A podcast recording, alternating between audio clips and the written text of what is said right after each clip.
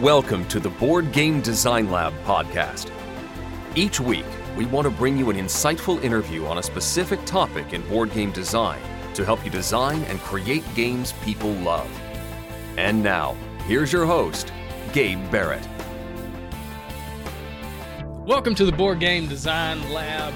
Today we're talking about working with a co-designer, what it looks like to to work with somebody else on the team, so it's not just you trying to figure everything out for yourself, but having somebody right there uh, alongside you to create a game or to work through a game. And we got uh, Luke Laurie on the podcast today. Luke, appreciate you being here, man. Welcome. Thank you for having me, Gabe. Happy to be here. Absolutely. Luke is a, a game designer who uh, recently has published, or I guess, is it out yet, or is it coming out? Energy Empire. Well, as we speak, let's see. Uh, Energy Empire officially, well, uh, Kickstarter copies have all shipped, and uh, it will be in retail stores tomorrow. Oh, okay. And so recording this. What is today? December fifth, right now. So December sixth, it goes on sale. So by the time this podcast, if you're listening to this, uh, you can buy the game. So go buy it. Uh, it's a game that people are saying is really good. Richard Ham from over at Rahdo Runs Through has called it one of the best games of 2016. Which congratulations on that, man. That's got to feel pretty good for people to say that kind of stuff uh, gives me the chills just thinking about it. Um, the idea of uh, being able to impress Rahdo is uh, something I didn't even know I could uh, shoot for. But uh, yeah, really excited about it. The game's in uh, worldwide distribution, so it should either be in your stores or it's able to be ordered to be in your stores through distribution. Excellent. We're, we're going to jump into that game and talk about uh, it in a little more detail in just a minute. But first, let's talk about your, your background. Luke, how long have you been in the game design industry or working with games and, and creating new games? Well, uh, uh, my day job is I'm a science teacher, and I've been doing that uh, 20 years. Um, and uh, I've been playing games uh, my whole life and writing Dungeons and Dragons adventures for something like 30 years. but actually getting into um, really pursuing board game, tabletop game design with the intent of publishing has been uh, just about five years. Uh, I recently did a piece uh, over on the League of Game Makers where I write and do some editing uh, that was kind of uh, 10 lessons learned in my first five years uh, as a game designer. So, um, yeah, five years of design, and I have two published games, which might not sound like much, but uh, it's amazing how much just those games and then the other projects that are on their way, uh, how much time it really takes to make a good game. Yeah, so I think that's one of the things that people just don't realize going in is the amount of time you just have to throw at a project and the amount of time you spend in playtesting and uh, going to conventions and all these different things. It just it just takes a while. Give me the the average for your two games. Like how long did it take on average to get those uh, finished? Yeah, um, I can give you three since uh, I actually have uh, I have another game that's I can call it hundred percent finished. Okay. It's in the hands of another publisher. Um, but the the first game, Stones of Fate, was a very light game, um, and it took about a year of uh, design and play testing and going to conventions and and then another year following uh, with development with a small publisher.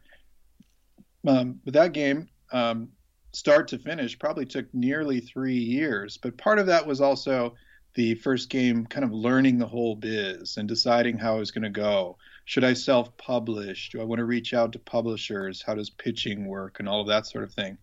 Uh, second game, um, the Manhattan Project Energy Empire is a significantly bigger game, a much bigger undertaking.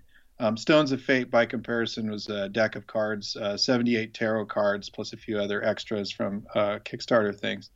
Whereas uh, Energy Empire is a, is a big, heavy, I think it's like a four pound box, um, 500 plus components, um, dozens of cards. Well, I guess altogether, like over 100 cards. Hmm. just all kinds of different aspects into that game. In any case, uh, about two years of design, uh, some extra development, and then um, once it was in the hands of the publisher, uh, it was still about two more years still with uh, them reviewing it, uh, going through the process of uh, signing, and then uh, all the extensive development, and then the publishing process. So it takes quite a while. Yeah, absolutely. Uh, the, the, my most recent project is interesting because that game um, well, I had all the ideas brewing for several months. When I put together the first prototype, it was so close to being done that from there it was version one, A, B, C, D, E, F, and I never got to a version two before we actually submitted it to a publisher. And that game, start to finish, was only eight months. And it's actually a game nearly as large and heavy as Energy Empire, where it's a medium heavy Euro. And that one is also co-designed uh, with veteran designer Tom Jolly. So he and I have actually have uh, two games under our belt. Gotcha. And so that first game was was a solo effort. That was just you, right?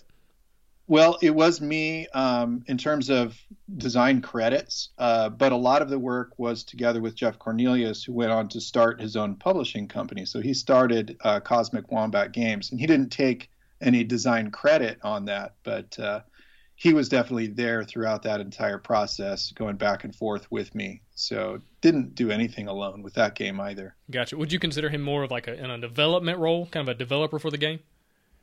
Uh, so yeah, Jeff would be more considered like a developer, but uh, at the time we didn't really have labels on what we were going to do or how we were going to do it. You right. know, I came up with the idea, but from there we shot things back and forth. So he could have easily been considered a co-designer had we gone to another publishing house and uh, and pursued getting it published that way. Gotcha, gotcha, gotcha. Well, let's get into Energy Empire a little bit. Uh, so you co-designed this game with Tom Jolly, is that right? I'm saying that correct. Okay. Yeah, Tom Jolly. And uh, tell me, tell me about. Let's just kind of talk about the game first, and then we'll jump into the the co-design part. Tell me about the idea. Where'd you get the idea to create this game? Sure. Um, well, when I first sat down, very initial concept, it was looking at um, some kind of industry, commerce, development game where your choices about how you produce energy would somehow um, affect your ability to be productive but also would affect the the hazardous consequences that you would face. And so I, I wanted from the very beginning to have a game that would have um, difficult choices, where the difficult choices would be about how do you how do you produce and how do you keep your economy turning, uh, keep the wheels of industry turning, but also um, what are you willing to live with in terms of the adverse consequences of your choices. So I, I love those kind of complex choices. I'm into science and I've uh, been into policy at various levels uh, in the past. And it's fine and dandy to talk about our ideals and what we would like in a perfect world, but those things don't exist. And so I like games where you make interesting and difficult choices where you don't have real clear paths right from the beginning about one linear approach to victory. So that was the initial concept for Energy Empire.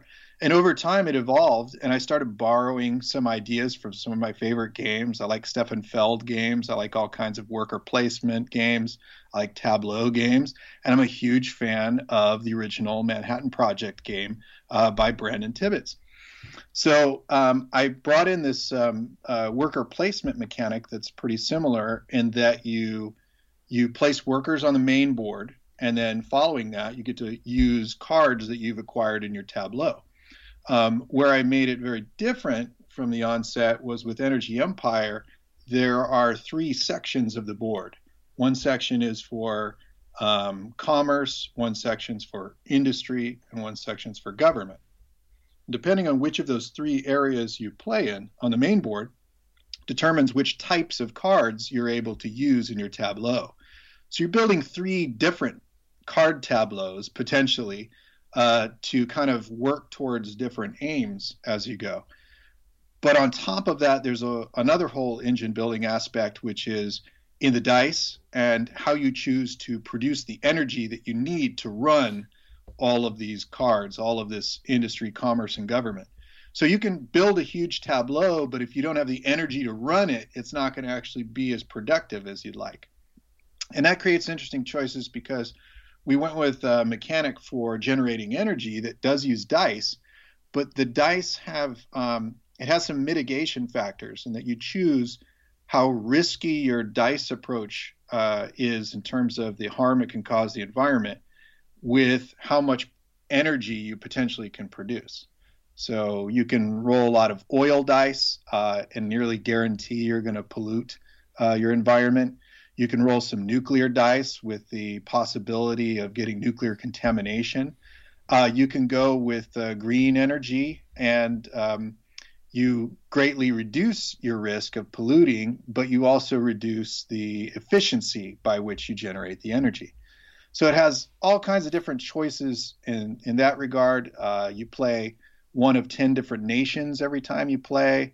Uh, the cards come out in random way. There's random achievements to acquire. So there's so many different variables in setup and um, possible permutations for the way the game can go that uh, it's almost impossible for two games to be alike.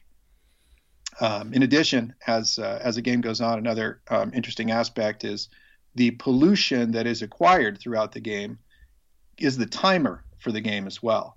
So when a stack of pollution tokens is empty, it triggers a global impact, which affects everyone. Um, players can use various abilities of science to be able to peek at these global impact cards to kind of anticipate what's going to occur. Um, but as these uh, global impacts occur and the stacks of pollution become empty, eventually it leads you to the end of the game, which players actually have some control over the pace of the game. Uh, the more the more rapidly you um, pollute, the more quickly the game goes. Um, if you are really kind of slow to produce and slow to pollute, the the game takes longer. You can kind of um, stretch out what you're trying to do, but there's an inevitability that uh, keeps the game going, and eventually uh, somebody's got to take that last token. Gotcha. Well, let's jump right into the, the, the real reason we're here, talking about co-designing and working with co-designers. So you worked on Energy Empire with a co-designer, Tom Jolly, and first of all, how did you meet him? Like, how did this relationship start? Was this like, anyway? Just kind of give me the, the, the briefing on that. Well, I, have uh, uh, when I very first started getting the idea of designing a game, I, I I'm not shy, and I've introduced myself to a lot of uh, you know giants in the industry. Uh, networked at Gen Con and uh, various other uh, conventions, Bay Area conventions, Los Angeles conventions, and so on. Uh, but it turns out veteran game designer Tom Jolly lives in the exact same town that I do. And uh, first time, first couple times I saw Tom, I was a little shy of even you know talking to him. Like, wow, that's that's Tom Jolly over there. Uh, uh, for those people who don't know, he designed Wiz War, Drakon, Cave Troll, Diskwars, a whole bunch of other games. Um, he has, uh, you know, he's got smaller games, he's got bigger games. a bunch of his games have been published by Fantasy Flight over the years, and so he's he's a kind of designer who can take a game he's got and he can almost walk up to any publisher and submit it right there on the spot. And I came into this being the kind of person who um, I would be rejected no matter what I was holding in my hand. Um, and so it turns out Tom and I started talking at our local uh, game convention, which is Polycon at Cal Poly San Luis Obispo. And it's one of the oldest conventions in the country. They've been doing a lot of, mostly they focused on Dungeons and Dragons for um, most of their existence. Um, they're at like they're over like 35 years now or something like that at this point. Um, in any case, uh, so Tom and I talked. He gave me a bunch of advice. Some of his advice was a little outdated, and it was also from his perspective of being someone who has pull, has leverage. So I couldn't really do things Tom's way exactly. Uh, but uh, he sat down and played an early prototype of Energy Empire. At the time, it was called Drill Baby Drill. and we were playing Drill Baby Drill, and it had more of an oil emphasis back then, by the way. And um, he fell in love with it right away. He's just like, I want to play this again, and I want to try it a different way, and I want to get this to work. And um, the game was pretty rough at that point, and so we started talking about it. I said, Hey, do you want to you want to jump in on this with me and help me get this thing really nice? And then we'll take it to Gen Con and we'll pitch it. And uh, so we started working together. We started working together every week, just about, and throwing around a bunch of ideas via email and other ways. Uh, Tom has a great way of taking a look at anything you've got and questioning it, um, but questioning it in a potentially productive way. Um, you know, sometimes you get random playtesters who have brilliant ideas, and sometimes they'll just be like, "Well, why don't you just and then their suggestion is in no way going to work. Not all of Tom's ideas work either, but Tom is very, very creative about mechanics. Um, and that's part of what he's had a lot of success with. With almost each of the games that he's designed has a mechanic that he invented. He's not one of those people who has uh, is constantly re-implementing other people's stuff. And I've even heard him say something along the lines of like, "Well, I'm not going to do that because they already did that. they did something." So, uh, so Tom is great. He's uh, has uh, you know decades working in the industry. That's helped me a lot, and uh, that great mechanical mind. Uh, we also enjoy um, similar things. Uh, we went and saw Neil deGrasse Tyson speak one time. We're both into science. He's uh, been working in aerospace and I teach science. Uh, we enjoy scotch and beer, and we consume that every time we get together. Uh, so we make the the designing experiences. It's a social thing for us too. You know, I mean, we have to produce some kind of functional game to keep hanging out and drinking scotch. Gotcha. Well, that's pretty good motivation then, huh? Yeah. so it sounds. I mean, just you say co-designers, but it almost sounds like you've got two friends hanging out making games together, which really appeals to me in a lot of ways. If I could just sit around and drink some scotch and hang out with my buddies and then create really great games, that sounds that sounds like a pretty good afternoon, in my opinion. It is, and uh, it, as long as we like come into it with something to work with, um, and so a lot of times it, it, does take, you know, it takes a couple of weeks of putting some solid things together, um, going back and forth uh, via email or whatever, and then you know fiddling with these things until we've got some something tangible to work with, and then we sit down and we hash it out. And uh, sometimes things work, and sometimes they don't, and um, we keep probing the questions. We uh, we finished uh, Energy Empire. We signed that with Minion Games, and um, um, it was actually uh, it was actually rejected by TMG first, um, which is a great story because uh, Tasty Minstrel they also rejected the first Manhattan Project as well, and then uh, so Minion Minion scooped that up as quick as they could, and uh, and we worked with them to get the game till they were happy with it, um, and uh, and the game's the game hasn't changed hugely, but it was such a year of really detailed refinement. So there are things that uh, that were good, nice, fun that are gone. Because the core of the game and the real the real focus of the game. Um, I mean, it's a big game. There's a lot there. Yeah, it's huge. And, and you focus the game on these on these different aspects, and and there aren't really any uh, distractions to take away from that. Absolutely. Something I've talked about in, in some other episodes is that last 10% of the game design can take forever and it can be so frustrating because you, you feel like you're so close, but yet you might be so far. And as you kind of rework things and really uh, really jump in that blind play testing and you do all these things trying to make the game as best the best you possibly can and sometimes you do have to kill kill things that you love or kill things that are fun but they're not as fun as they should be or as fun as they could be um, that's another thing a lot of designers don't realize. You know, a lot of people they get to that 90% mark and they go, "Oh, we're good. This is good enough." And that's that's the difference yeah. between a game that sells 500 copies and and 50,000 copies is or 100, you know, however many a billion copies, however many is that last 10% and and not settling for less than excellent. Um, absolutely. And so I bet working with Tom really helped helps you in that you know in that regard just kind of understand. I can imagine working with somebody with so many years of experience and all that to pull from and draw from and industry ideas and all these things. So let's talk about some of the big pros. What what did you really gain from working with a guy like tom? And then also just having a, a co-designer in general. So tom brings certain things to the table because of who he is and what he's done but then also just that that that teammate having that person in that role. What did, what did you really gain from all, both of those things well, um, in addition to the the mentorship and uh, and the the kinds of um, helping me understand the industry, uh, specifically with the design, part of it is that every design you you kind of hit bumps along the way, and there will be areas of every design that are weak, and you don't always see them until you have a really critical mind attack it. Tom, and uh, likewise, I have several uh, several people who are in a design um, development group who who play test almost all my games. Um, Tom and these people are all experts at abusing rules, mm-hmm.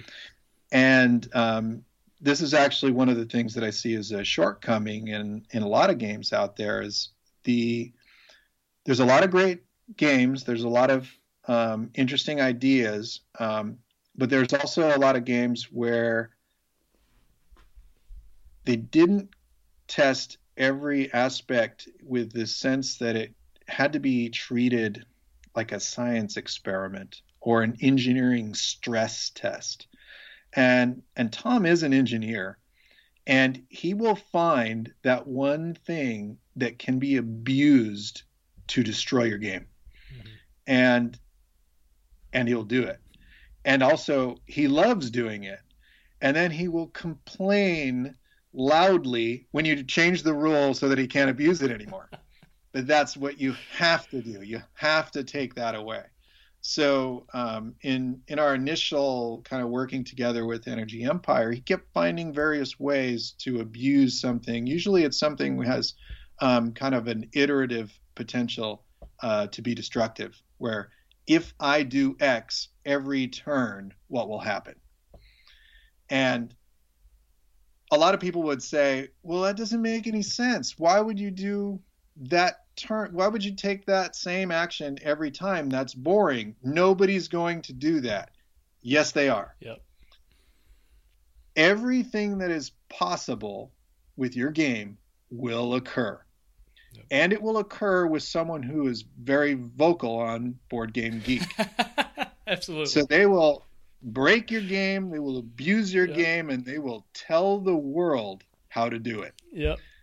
So you really have to run these things through a, a really rigorous test. And sometimes we would sit down to designs and um, with a with a prototype and say, look, we're going to look right now at this one aspect. Can the game be broken in this one area? And uh, and what will the consequences be? And and so we we go to work at it like that. Um, I, I'm not.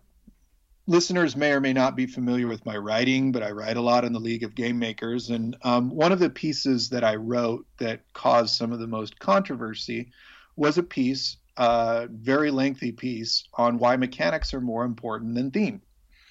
And I made my case about this, and um, people who don't read the entire article usually attack it up front and say, well, you need to start with the theme, and um, there's no game if it doesn't tell a good story, and so on. And I address all those points in the piece. I actually almost always start a design with a theme. Mm-hmm.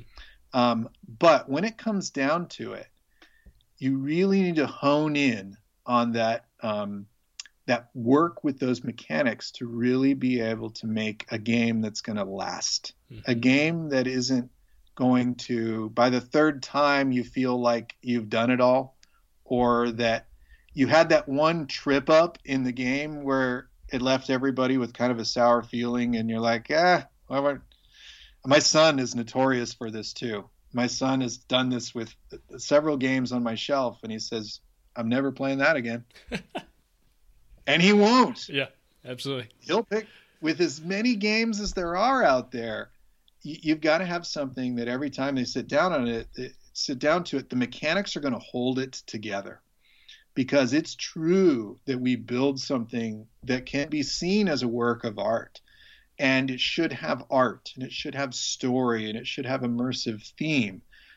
But it's like a sports car too and it's got to have the brakes and the suspension and the motor for it to be that thing of beauty that you're going to want to drive mm-hmm. and not just look at.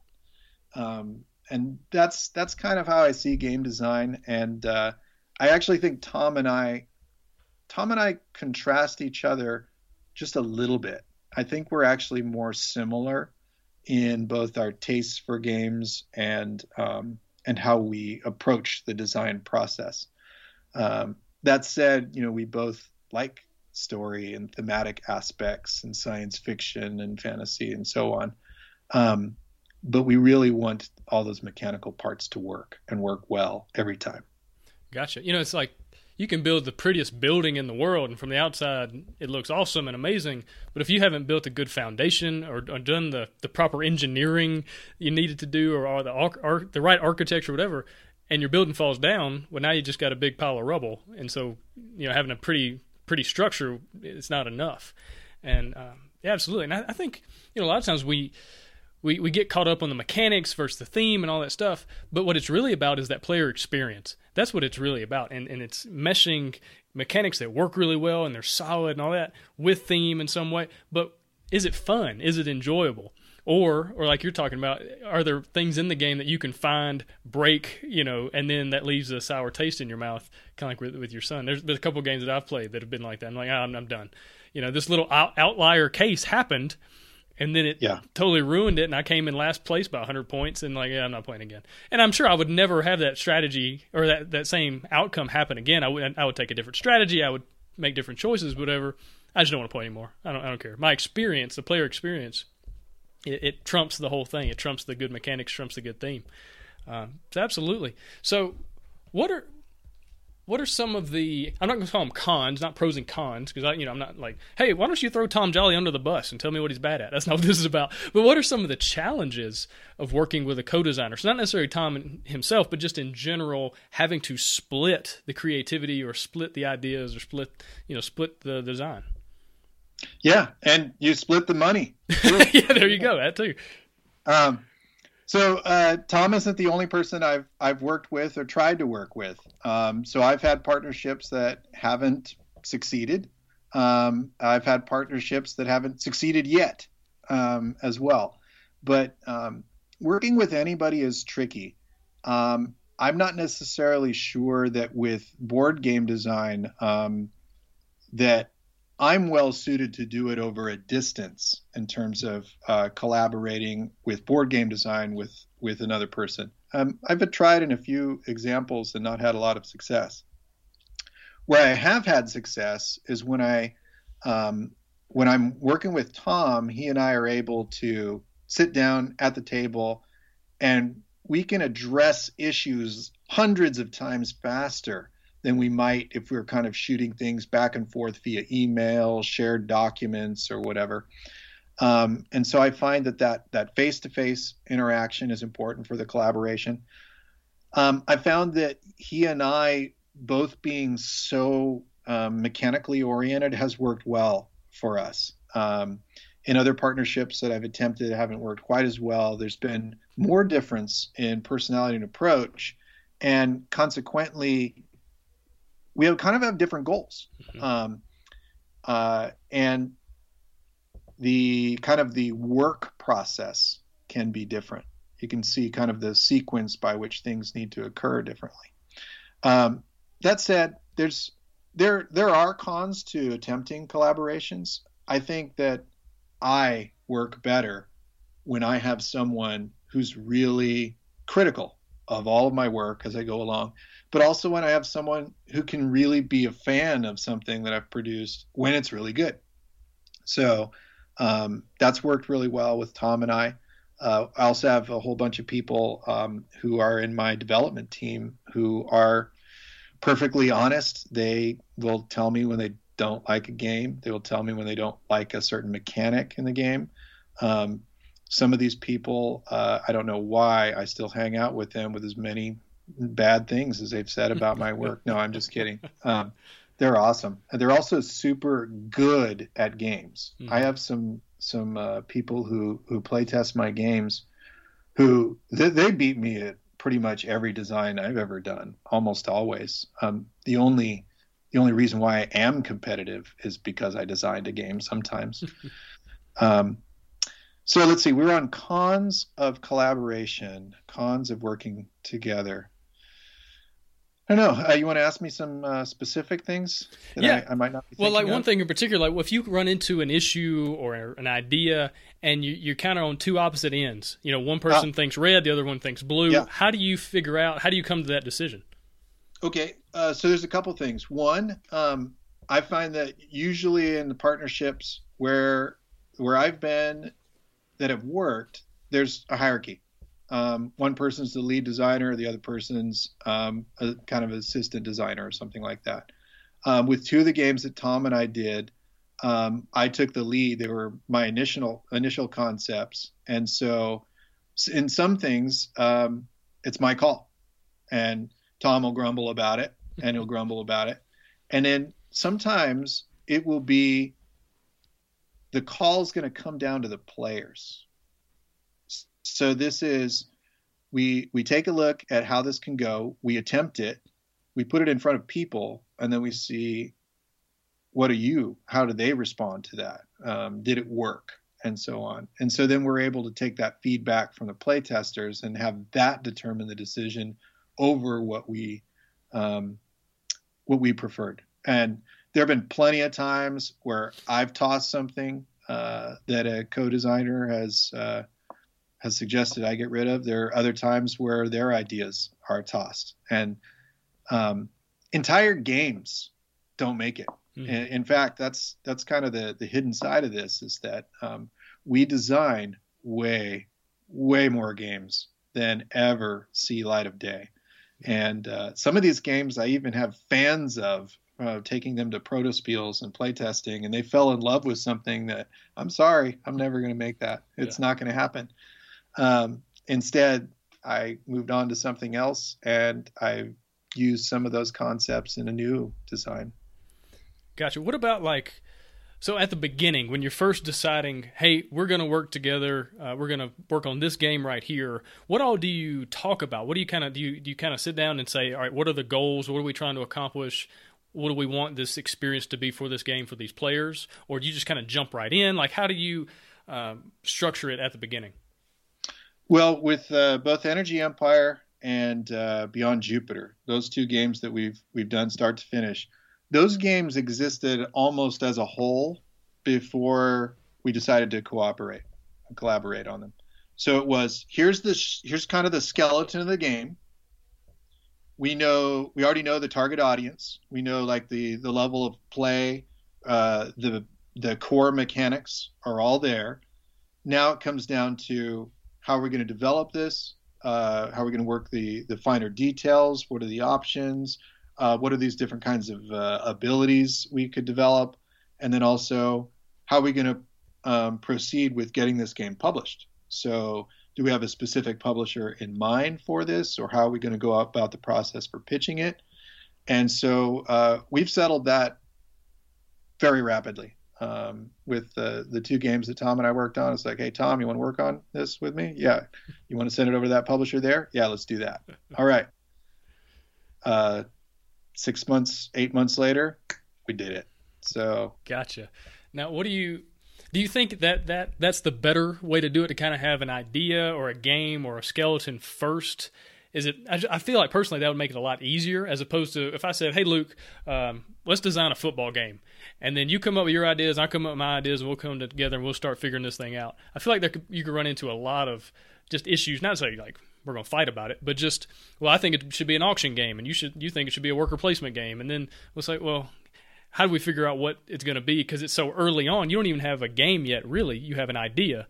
And so, is it easier to already have the game in somewhat uh, the skeleton, like you said, the structure of it first? Um, my sense is yes. Um, uh, by the way, have you talked to the Bamboozle brothers yet? And are you planning on it? No, um, I haven't.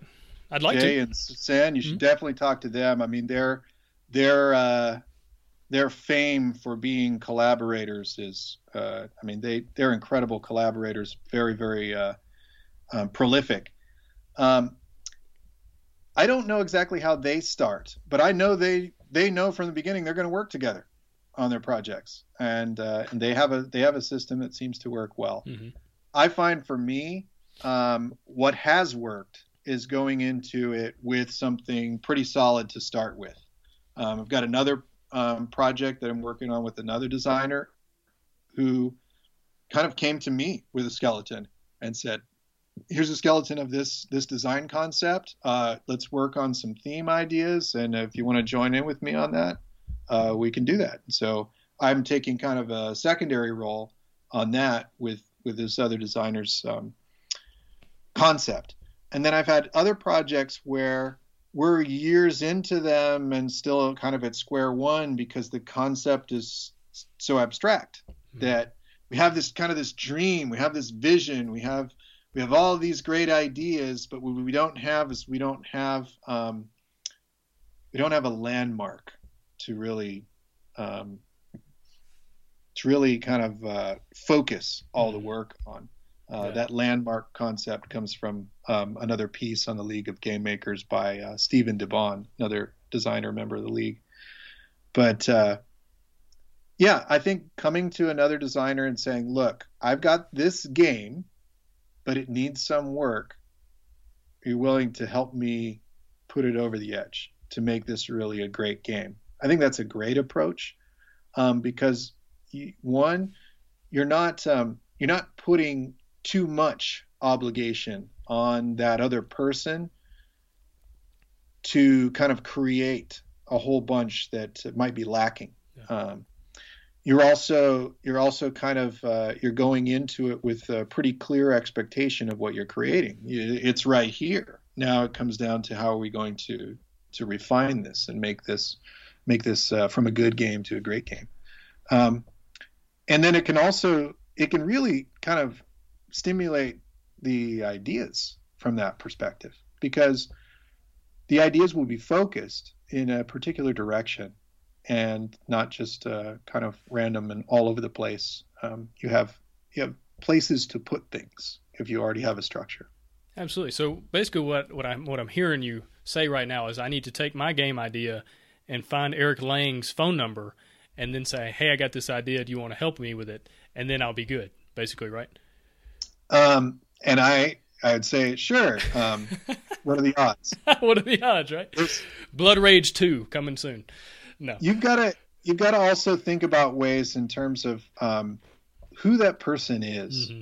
is, is going to matter so much. Where it's um, I have this I have this game I have this concept, and this other person really appreciates all of the factors that are in there but then they also have the creative mind to be able to add to and improve what you've done and be able to be a sounding board and uh, and a source of inspiration. Absolutely. I think in your own story, you sat down and first you played the game with Tom, and then it became you know something more. It became the relationship, the co-design yep.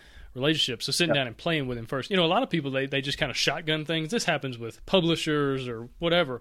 It's, they don't take the time to research or really think about who they they just kind of throw it out there for the whole world.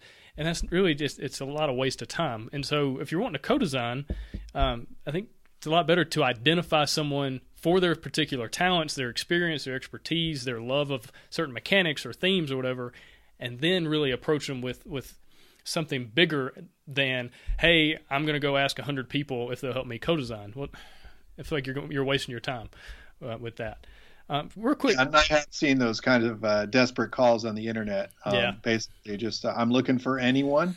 right, uh, and that really makes people want to join your team, right? Oh, good, desperation. That's the kind of team I want to be on. Awesome. Uh, but let's kind of let's just a follow up question. You're talking about how someone approached you, and now you're kind of the the assistant. You're kind of the co designer. What has been the difference between now that you've been on both sides? You know, can you speak to the difference in the way you've experienced both sides? Well, um, with this with this newer project that I've been working on, it's uh, Scott Caputos, who I'm working with, who designed Voluspa, which is this great tile laying game. Um, Scott is uh, really mathematical. He's a he's a brilliant mathematician, um, but like all of us, he's also really diverse. He's a poet too. He's a published poet. Um, I kid you not. Right. And uh, so Scott has this great mind for like these kinds of spatial puzzles and manipulation and so forth. And so he came to me with a with a general concept of something that was both spatial and he wanted to look at it being kind of a Euro uh, resource worker placement um, uh, kind of concept uh, without a theme. He didn't have a theme for it at all. And so we've been working on that one, and we we had uh, we had a rough prototype together for a protospiel. We played it there for some people, and um, we found different parts that were working. um, from there, I took it and I um, went and built a really nice prototype of things. And I worked on various ways of trying to get all the mechanics to be lean and kind of smooth. And um, I'm struggling there.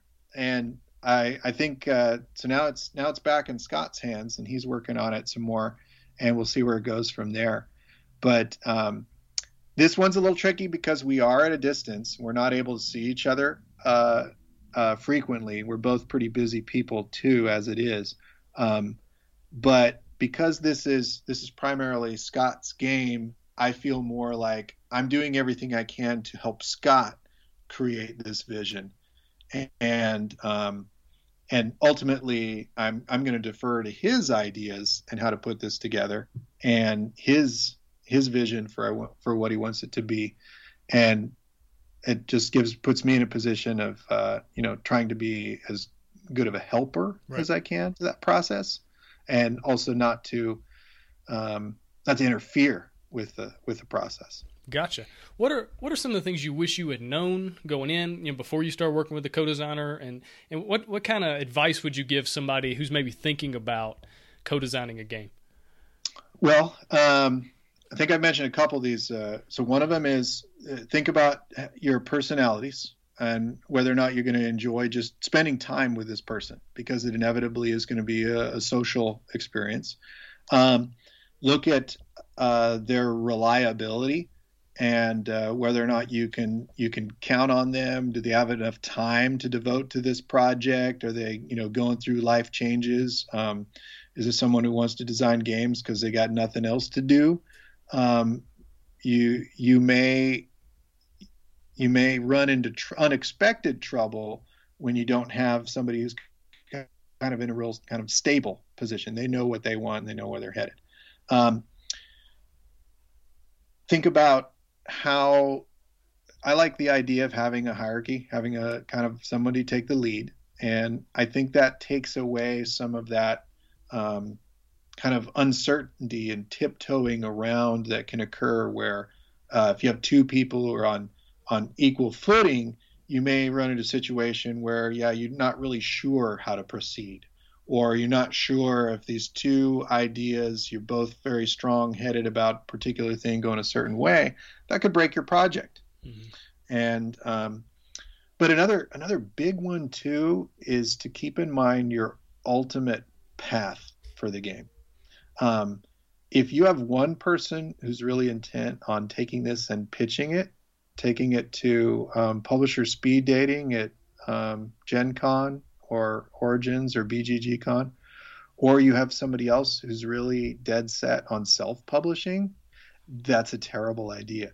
Um, those two people shouldn't work together um, because your your concepts of what you're really trying to produce would be different, and also um, the the person who doesn't really want to go along with the Kickstarter is not going to be very helpful to a process that is incredibly consuming. Mm-hmm. Um, so you've got to have an idea of where is this game going to go? whose hands do you ultimately want it in? Um, yeah, so there's there's a, all kinds of things to consider, and every kind of cooperative um, co-design situation, I'm sure, is going to be different. Yeah, I've never found working with any two people to be entirely identical, but um, people with similar tastes, s- similar styles, um, communicate in similar ways. So you always know where the other person stands. Um, all those kinds of things, um, very helpful to the process. Definitely, and I think what you're saying is it's so crucial to be real upfront with the expectations. You know, if you re- if you expect to go to Kickstarter, if you expect uh, to, to pitch this to a publisher, like getting all those details out of the way on the front end, which you don't have to worry about them on the back end. You don't have, you know, once the game's finished and once you've got all this stuff done, well, now, oh, now we need to make these decisions. Well, I don't, I don't think the way you think. Well, all of a sudden that's a problem, and that, like you're saying, that could totally break your project. All that hard work could be for nothing because it's something that you should have really gotten squared away on day one. Um, absolutely. Well, Luke, you got anything else to add as far as co-designing or anything like that? Well, uh, I love designing. Mm-hmm. Um, I do design work even without the idea that a game will ever get anywhere. Um, I I do have more confidence and optimism in the work that I produce today. I have uh, have a pretty good sense of what I think is going to be good in the market and which of my which of my projects has uh, more more appeal and is more higher quality um, project. That said, my work most of my work fails, and uh, I've become pretty much okay with that. Mm-hmm. With this idea that I will I'll get kind of excited about a design. I'll piece it together, and it isn't quite as good as I thought it was. Mm-hmm. Or this really works, but it's not fun. Um, or this is fun, but it really doesn't work. Mm-hmm. And if you are doing that cooperatively, if you have a co designer and you're along that path, you both have to be okay failing. You have to be okay failing together. And um, definitely a mistake that we can make in this field is trying to push something into the market that just isn't good enough. And we have to recognize when, you know, this thing's a 5 mm-hmm. In a world of nines. Yep. And we really need to get something that's really high quality for it to kind of, you know, make a dent in the market and ultimately it is a market and um, it isn't always predictable what's going to do well there but we have to we have to be honest with ourselves that some of this work is going to fail yeah absolutely and i think it's so important also not to compare your prototype with somebody else's completed finished sold a million copy game you know what I mean? Like you have to be aware that that other person who who sold a million games also had a million prototypes that were garbage, and he had to throw them away. And to just stay encouraged, to not let the failure discourage you, but let the failure teach you, you know, to learn from the failure, to learn from uh, your own mistakes and your other, you know, other people's mistakes and all that, and just keep going, just keep designing, keep keep fighting, and uh, if you keep pursuing excellence, eventually you end up with something pretty good. Eventually you end up with something that Rahdo says is uh, one of the best games of the year, like Mr. Luke Laurie here man, I really appreciate you being on the show. Appreciate your time. Uh, we're going to go into a bonus round here in just a second. You want to check out the bonus Uh-oh. round? Go to boardgamedesignlab.com. It's full of resources and all sorts of really cool stuff for game designers. So, Luke, thank you, thank you so much for being on the show, and I look forward to talking to you again soon. Thank you for having me. Really enjoyed it, and uh, look forward to seeing more of what you produce. Appreciate that. All right, take care. Thanks for listening. Find all sorts of game design resources, bonus material, and chances to win free games at BoardGameDesignLab.com. And until next time, keep designing, keep playtesting, and keep creating great games.